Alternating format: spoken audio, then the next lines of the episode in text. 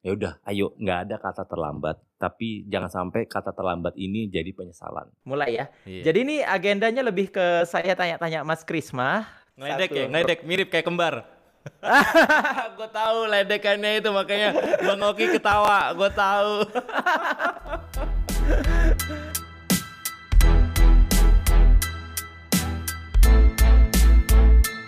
Bismillahirrahmanirrahim. Assalamualaikum warahmatullahi wabarakatuh.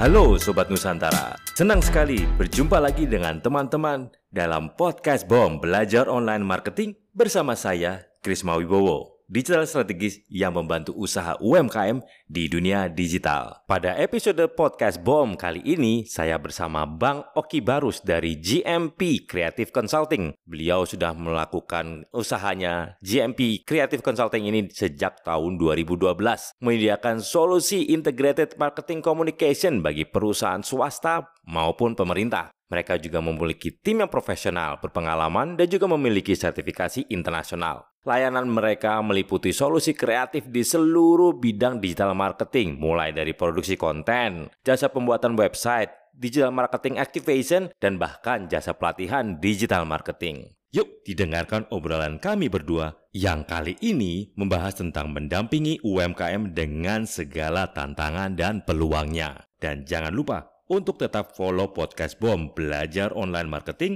untuk mengoptimalkan usaha Anda, usaha UMKM di dunia online. Eh halo apa kabar semuanya? Ya kali ini kita akan coba diskusi ya. Eh, kita akan coba ngobrol-ngobrol sama salah seorang teman saya. Kalau sekarang lagi lihat setnya agak beda.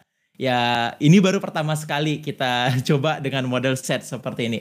Uh, tapi kali ini kita bakal ngobrol sama-sama seorang teman saya. Uh, beliau adalah seorang mentor uh, dan juga fasilitator dari Google Gapura Digital. Kemudian beliau juga adalah seorang trainer dari Micro Mentor. Oke. Okay? Nah, jadi hari ini kita akan coba ngobrolin beberapa hal terkait dengan isu uh, netizen, kemudian juga terkait dengan keamanan sistem dan lain-lain. Semoga dari diskusi ini bisa memberikan insight dan juga uh, pandangan berbeda gitu kira-kira ya buat teman-teman yang hadir di sini semuanya. Oke, jadi tanpa memperpanjang waktu lagi, sekarang saya mau sapa uh, teman saya yakni adalah Mas Krisma. Selamat sore, Mas. Selamat sore, Bang Oki. nah, perkenalan saya sama Mas Krisma ini agak unik karena apa ya kemarin pertama sekali kita kenal itu ketika ada briefing yes benar ya mas ya yes, yes. nah jadi kemarin kita sempat uh, kenalannya itu kenapa unik karena kita sama-sama berada di dua briefing yang berbeda betul. Ada dua briefing yang berbeda, betul, betul betul. Dua briefing yang berbeda, tapi satu yang membuat saya salut, Mas. Uh, mas bisa merespon ke dua briefing tersebut. Jadi itu apa ya cukup uh, eh, multi talent saya pikir ya. Jadi dua briefing bisa di bisa di apa ya monitor dengan uh, sekali monitor yang sama.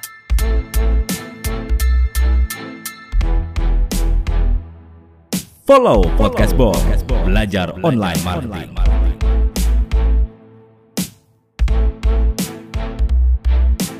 gitu kira-kira ya. Jadi setelah itu saya texting tuh, kemudian setelah itu kita coba uh, komunikasi beberapa kali.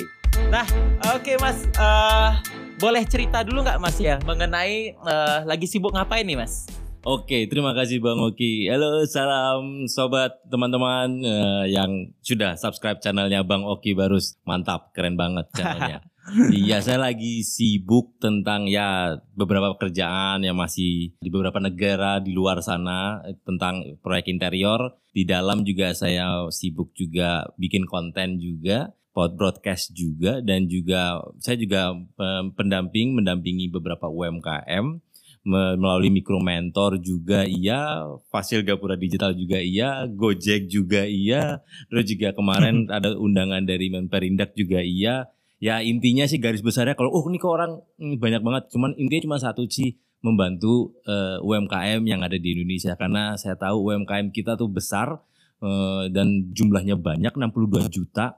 Dan kemampuan teman-teman UMKM terhadap dunia daring atau dalam jaringan itu masih sangat 24% doang lo bayangin teman-teman. Itu menjadi apa concern atau keprihatinan saya. Yuk segera karena saya anak daerah nih Bang Oki juga ada di Medan. saya anak daerah, saya gede di Pontianak, di Jayapura, di Denpasar. Saya melihat Indonesia itu sangat luas, sangat indah, sangat bervarian. Tapi kenapa kita cuma jadi penonton? Itu jadi jadi membuat saya keprihatinan saya dan saya membantu, saya lebih memilih membantu UMKM yang ada di Indonesia. Gitu Bang Oki. Terima kasih Anda masih mendengarkan podcast BOM Belajar Online Marketing bersama Krisma Wibowo, digital strategis yang membantu usaha UMKM di dunia digital. Oke, jadi udah banyak eh, untuk ketemu dengan teman-teman UMKM gitu kira-kira Mas ya. Iya. Ah, nah Mas, mungkin kita ngobrol ini dulu ya yang pertama ya, karena tadi Mas ada singgung mengenai eh, UMKM gitu kira-kira. Nah, jadi Mas Krisma itu setelah keliling ke beberapa tempat, beberapa gabung dengan beberapa UMKM, membawakan pelatihan atau mungkin semangat digital marketing. Nah, kira-kira tiga masalah terbesar UMKM yang ada di Indonesia dalam implementasi pemasaran digital itu apa ya kira-kira Mas ya? itu kalau tiga untung hanya cuma tiga loh mas. Tiga. Untung banget. Kalau tanya 20 saya bisa nyebutin 20 semuanya itu. Waduh. Tiga aja Mas. Bisa panjangnya bisa dua jam ini video nanti. Iya. Untung cuma tiga. Terima kasih Bang Oki cuma nanya tiga. Makasih. Karena ya saya jadi pendamping UMKM dari tahun 2016 akhir 2017 awal. Jadi ya korelasinya ya. Kalau pertama adalah eh, konsistensi. Mhm. Eh, mungkin ada apa ya pemikiran bahwa eh, UMKM tuh kalau ngelihat digital tuh kayaknya adalah sebuah eh, obat mujarab gitu. Sekali minum langsung wah produk gua bakalan laku akan viral dan gua akan jadi kaya gitu. Ya tapi kan tidak. Baik gitu. Jadi kebanyakan entah kenapa itu mungkin berbeda kali ya berbeda eh, ke- bukan mungkin bukan bukan berbeda tapi adalah kesabaran tingkat kesabaran konsistensi karena UMKM kita kan CEO Chief Everything Officer semuanya dikerjain Betul seorang sekali. gitu kan Ah, ah. Nah, makanya jadi mereka mungkin saya ingat banget karena hari ini persis hari ini ada juga apa uh, UMKM kan saya juga membahas tentang optimasi Instagram kepada kelas ada sebuah kelas offline tadi langsung UMKM bilang jadi saya harus, harus ngerjain semua ini mas iya kita memang masih jauh tapi bukan berarti tidak bisa dijangkau nah makanya tinggal ibu planning aja bahwa sebenarnya digital sama offline itu sebenarnya bisa berbarengan asal ada disiplin. Nah, itu yang kedua adalah disiplin. Jadi kebanyakan UMKM kita untuk transformasi digital itu lupa akan disiplin. Ya banyak dramanya. Nah, Oh makanya iya? bilang 20. Nah, itu yang ke nomor ke-18 adalah drama. Drama tuh banyak banget. Saya pernah hidup bersama, bukan hidup, saya pernah mendampingi dan bersanding. Kalau kita kan fasilitator, kita beda meja ya. Tapi habis itu saya tahun 2019 sampai tahun 2020 alhamdulillah saya langsung day to day melihat dan mendampingi UMKM. Saya ngelihat banget bahwa tantangannya besar banget ya selain disiplin ya itu disiplin lagi disiplin keuangan itu. Mhm. Kadangkala UMKM kita itu merasanya bahwa wah gua untung nih, tapi padahal tuh uh, untungnya berasa gitu loh. Bukan Mhm. berasa un- eh, tapi berasa untung gitu, bukan untungnya berasa. Jadi mereka jual laku eh berasa untung padahal setelah dipikir-pikir HEP-nya, HET-nya, HPP-nya nggak masuk semua gitu, nggak kepikiran Oh. maksudnya itu. Jadi itu baru dua tuh disiplin. Nah, yang ketiga adalah bagi saya uh, yang perlu uh, teman-teman UMKM susah untuk transformasi itu adalah kekhawatiran. Jadi Mhm. dikit-dikit takut gitu loh. Takut, takut nggak bisa, gaptek lah segala macem. Padahal semuanya udah dibuat mudah, udah dibuat gratis. udah dibuat gratis, udah dibuat mudah, cuman tinggal melangkah aja. Tapi entah kekhawatiran loh saya gaptek udah apa ya, udah membarier dirinya sendiri gitu. Jadi saya ingat banget ada pepatah bahwa uh, satu langkah kita lakukan itu adalah dari kitanya. Bukan karena orang lain yang bilang ayo maju. Kalau kita sendiri nggak melangkah kita nggak akan melangkah. Nah gimana UMKM mau melangkah? Pasti bawahnya kepikiran dulu banyak semua yang dipikirin tuh. Ntar bagaimana? Ntar bagaimana? Ntar bagaimana? Nah itu kan kasihan juga gitu. Sehingga gimana UMKM kita mau mencoba untuk membantu ya pastikan ya bahwa kulino eh, dibiasakan aja dulu. Dibiasakan. Nah itu nggak semua. Mhm. saya ingat banget tahun 2017 sampai tahun 2020 Februari itu saya kayak radio rusak Maksudnya Mhm. saya ngasih tahu, yuk transformasi digital, yuk transformasi digital. Pada nggak ada yang mau. Apa banyak lah, Mhm. banyak lah dramanya disebutkan. Pas udah ada pandemi, baru mereka Mhm. WhatsApp saya, Mas Kris gimana Mas Kris pandemi ini digital dan segala macem. Kalau saya dalam hati kecil sih, ya saya berpikir, gue bilang juga apa gitu, you so gitu. Tapi enggak, saya berusaha untuk ya udah, ayo nggak ada kata terlambat. Tapi jangan sampai kata terlambat ini jadi penyesalan. Itu aja saya berusaha. Gitu bang Loki. Hai Sobat Nusantara, saya Prisa Kandora. Saya founder dari Vivta Collection dan Andrea Maidri. Dan kita sama-sama sedang mendengarkan podcast Boom. Belajar online marketing bersama Krisma Wibowo. Oke, eh, berarti konsisten, disiplin, dan jangan banyak drama tadi ya. Jangan jangan Kemudian takut. jangan takut tuh. Jangan takut satu lagi ya. Ya, saya merasakan Mas kalau tahun-tahun sebelumnya memang saya selalu apa ngobrol juga ke teman-teman UMKM itu ada- ini adalah satu opsi saya bilang untuk shifting ke digital. Tapi makin ke sini kayaknya makin udah menjadi sebuah keharusan ya mungkin ya. Karena kondisinya itu bagus eh, tuh bilang opsi itu bagus. Jadi saya memberi pilihan. Kalau saya bahkan mhm. itu kalau sampai kan berarti i- sebuah opsi ya antara kiri sama kanan. Either you take it or leave it kan. Ya. Kalau saya bukan opsi, saya cuma bilang saya tuh sampai memelas. Ya 25% aja lo do this 25% it's good you know gitu.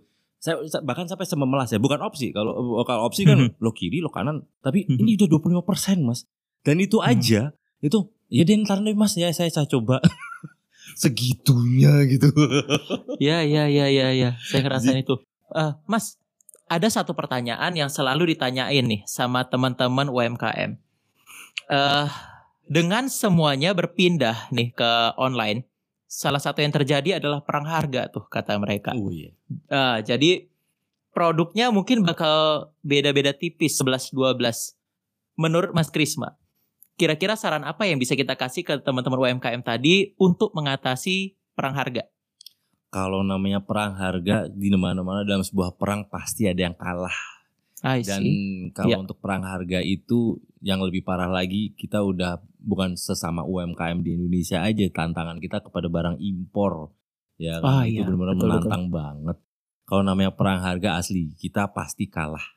Udah itu aja kalau saya bilang perang harga kita pasti kalah. Tapi yang saya yakin nah ini yang bagus untuk dilakukan adalah kita harus punya value, manfaat. Ini harus yakin di situ gitu bahwa ya mungkin kuliner kita boleh berbangga hati bahwa uh, sampai sekarang pun sambal bajak yang ada di Swiss pun saya pernah nyobain itu buatan Vietnam bilangnya sambal bajak saya nyoba asli saya pada saat saya nyoba sambal bajak tulisannya benar-benar sambal bajak jadi udah tahu benar-benar bahasa Indonesia kan saya ambil dan saya cobain itu rasanya saya pingin banting itu sambal dan pingin ngajak ribut sama orang terdekat gitu loh satu Mhm. kenapa saya kayak gitu semarahnya gitu karena satu made in Vietnam Oh ya?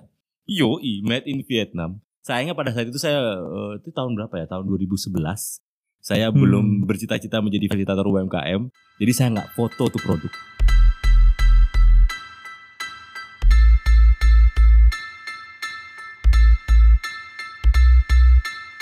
Yuk follow terus podcast Boom, belajar online marketing.